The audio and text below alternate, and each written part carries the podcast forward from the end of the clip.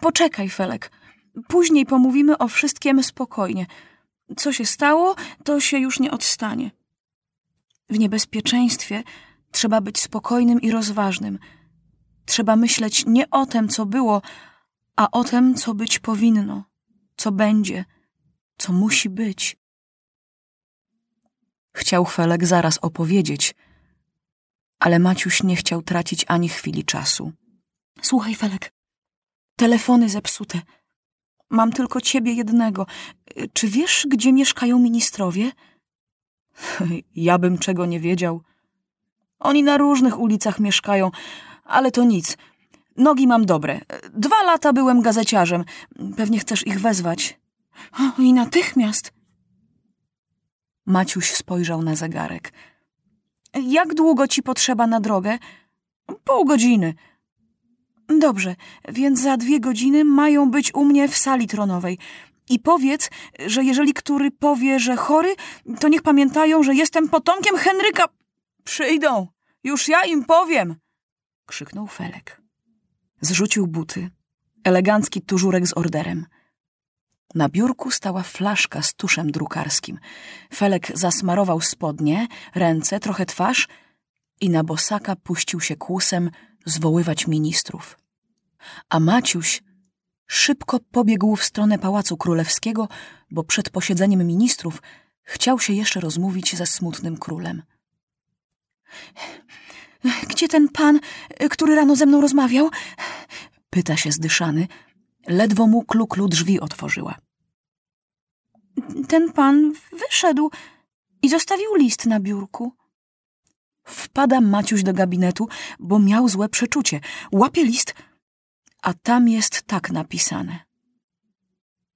Drogi, kochany Maciusiu, stało się to, czego się najbardziej obawiałem. Muszę cię opuścić. Drogi Maciusiu, gdybym nie znał ciebie, zaproponowałbym ci, abyś wspólnie ze mną wyjechał do mojego kraju, ale wiem, że się nie zgodzisz. Jadę północną szosą. Gdybyś chciał, mógłbyś mnie dogonić konno w dwie godziny. Zatrzymam się w karczmie. Zaczekam. Może. Jeżeli nie, pamiętaj, że jestem twoim przyjacielem. Ufaj mi, nawet wtedy, kiedy będziesz sądził, że cię zdradziłem. Cokolwiek zrobię, to dla twego dobra. Błagam cię o jedno. To musi być tajemnica. Nikt, ale to nikt nie może o tem wiedzieć. List spal koniecznie. Natychmiast go spal. Żal mi ciebie, biedne dziecko, sieroto samotny. Bardzo bym chciał oszczędzić ci choć część nieszczęść, które ciebie czekają. Hm. Może jednak pojedziesz ze mną? List ten spal koniecznie. Maciuś szybko przeczytał list. Zapalił świecę. Przytknął koniec papieru. Papier zaczął się tlić, buchnął płomieniem, zwijał się w trąbkę, zczerniał. Płomień parzył Maciusiowi palce, ale on na to nie zważał. Dusza moja więcej cierpi niż palce, pomyślał. Naprzeciw biurka wisiały portrety jego ojca i matki. Biedny, samotny sieroto, westchnął Maciuś, patrząc na portrety zmarłych rodziców. Westchnął tylko głęboko. Nie wolno mu było płakać, bo za chwilę miał włożyć koronę i nie może mieć oczów czerwonych. Do pokoju cicho wślizgnęła się klu-klu i stanęła tak pokornie, że choć w pierwszej chwili rozdrażniła Maciusia jej obecność, po chwili zapytał się łagodnie. Czego chcesz, Kluklu? Biały król ukrywa przed Kluklu swoje troski. Biały król nie chce czarnej, dzikiej Kluklu powierzyć swych tajemnic. Ale Kluklu wie i Kluklu nie opuści białego króla w potrzebie. Kluklu powiedziała to uroczyście, trzymając obie ręce wzniesione do góry. Tak samo przysięgał mu kiedyś Bum-Drum. I cóż ty wiesz, Kluklu? Wzruszony zapytał się Maciuś. Biali królowie pozazdrościli Maciusiowi złota. Chcą go zwyciężyć i zabić. Smutny król żałuje Maciusia, ale jest słaby, więc się boi silnych białych królów. Milcz, Kluklu. Kluklu milczeć będzie jak grób, ale Kluklu poznała smutnego króla.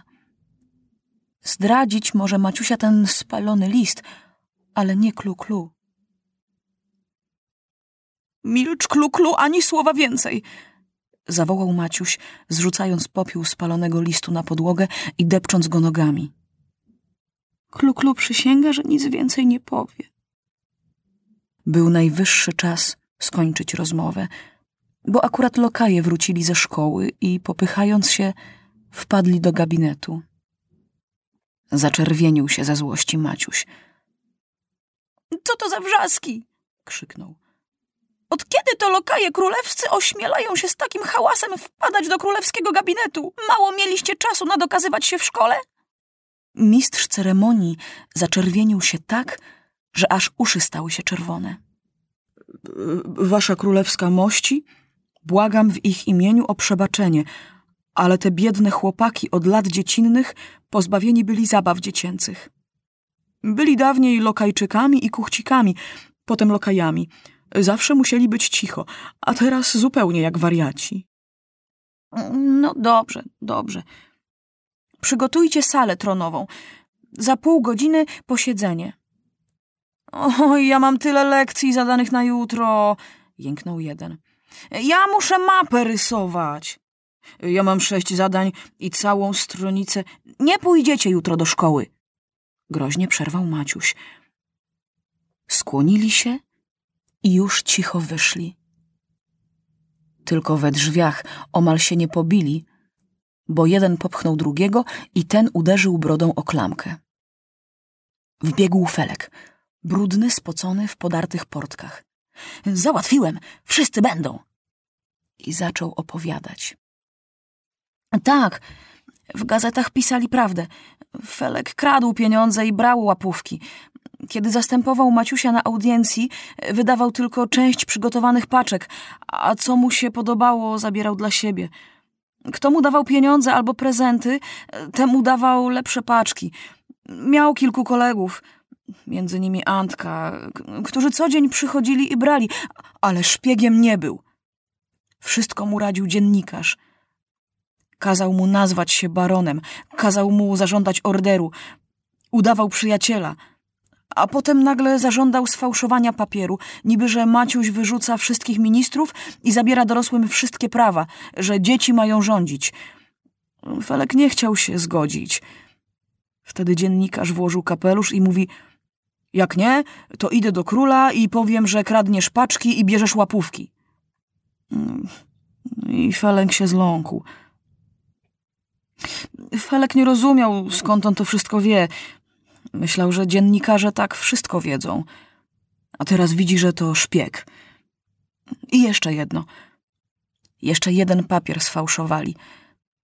Była to jakaś odezwa czy coś do dzieci całego świata. Maciuś założył ręce w tył i długo chodził po gabinecie. Hmm, wiele złego narobiłeś, Felku. Ale ja Przebaczam. Co? Przebaczyć? Jeżeli mi wasza królewska mość przebaczy, to już wiem, co zrobię. No co? zapytał Maciuś. Wszystko powiem ojcu. Już on mi sprawił łaźnię taką, że popamiętam. Nie, nie rób tego, Felek. Po co? Ty możesz inaczej odkupić swą winę. Chwila jest poważna. Ludzie mi są potrzebni. Możesz mi się przydać. Minister wojny przyjechał, zameldował marszałek dworu. Maciuś włożył koronę. Och, jak strasznie ciężką koronę. I wszedł do sali tronowej. Y, Panie ministrze wojny, co pan wie? Krótko, bez wstępów. Bo i ja wiem wiele. Raportuję waszej królewskiej mości, że posiadamy trzy fortece. Było pięć. Czterysta armat. Było tysiąc. I dwieście tysięcy zdatnych do użytku karabinów. Naboi mamy na dziesięć dni wojny. Było na trzy miesiące. A buty? Tornistry? Suchary? Składy są całe, tylko marmolada zjedzona. Czy wiadomości pana są ścisłe? Najzupełniej. Czy pan sądzi, że prędko będzie wojna? Polityką się nie zajmuję. Czy zepsute armaty i karabiny prędko można doprowadzić do porządku? Część jest znacznie uszkodzona. Inne można by naprawić, o ile piece i kotły w fabrykach są w porządku. Maciuś przypomniał sobie widzianą fabrykę i spuścił głowę. Korona stała się jeszcze cięższą po tej uwadze. Panie ministrze, jaki duch panuje wśród wojska? Żołnierze i oficerowie są rozżaleni. Najbardziej ich boli to, że muszą chodzić do szkół cywilnych. Kiedy już otrzymałem dymisję... To była sfałszowana dymisja. Ja o tym nic nie wiedziałem. Podpis był podrobiony. Minister wojny zmarszczył brwi. Kiedy dostałem tę sfałszowaną dymisję, przyszła do mnie jakaś tam delegacja czy coś, że żądają szkół wojskowych. No i dostała ode mnie ta delegacja czy coś takiego. Marsz do cywilnej szkoły. Kiedy rozkaz do cywilnej, marsz w ogień. Marsz do samego piekła, jeśli rozkaz. No, a gdyby tak po staremu wszystko, czy by przebaczyli? Minister wojny wyjął szablę. Wasza królewska mości, ode mnie począwszy do ostatniego żołnierza, wszyscy jak jeden z królem bohaterem na czele, za ojczyznę, za honor żołnierski. To dobrze, to bardzo dobrze. Hm. Jeszcze nie wszystko stracone, pomyślał Maciuś.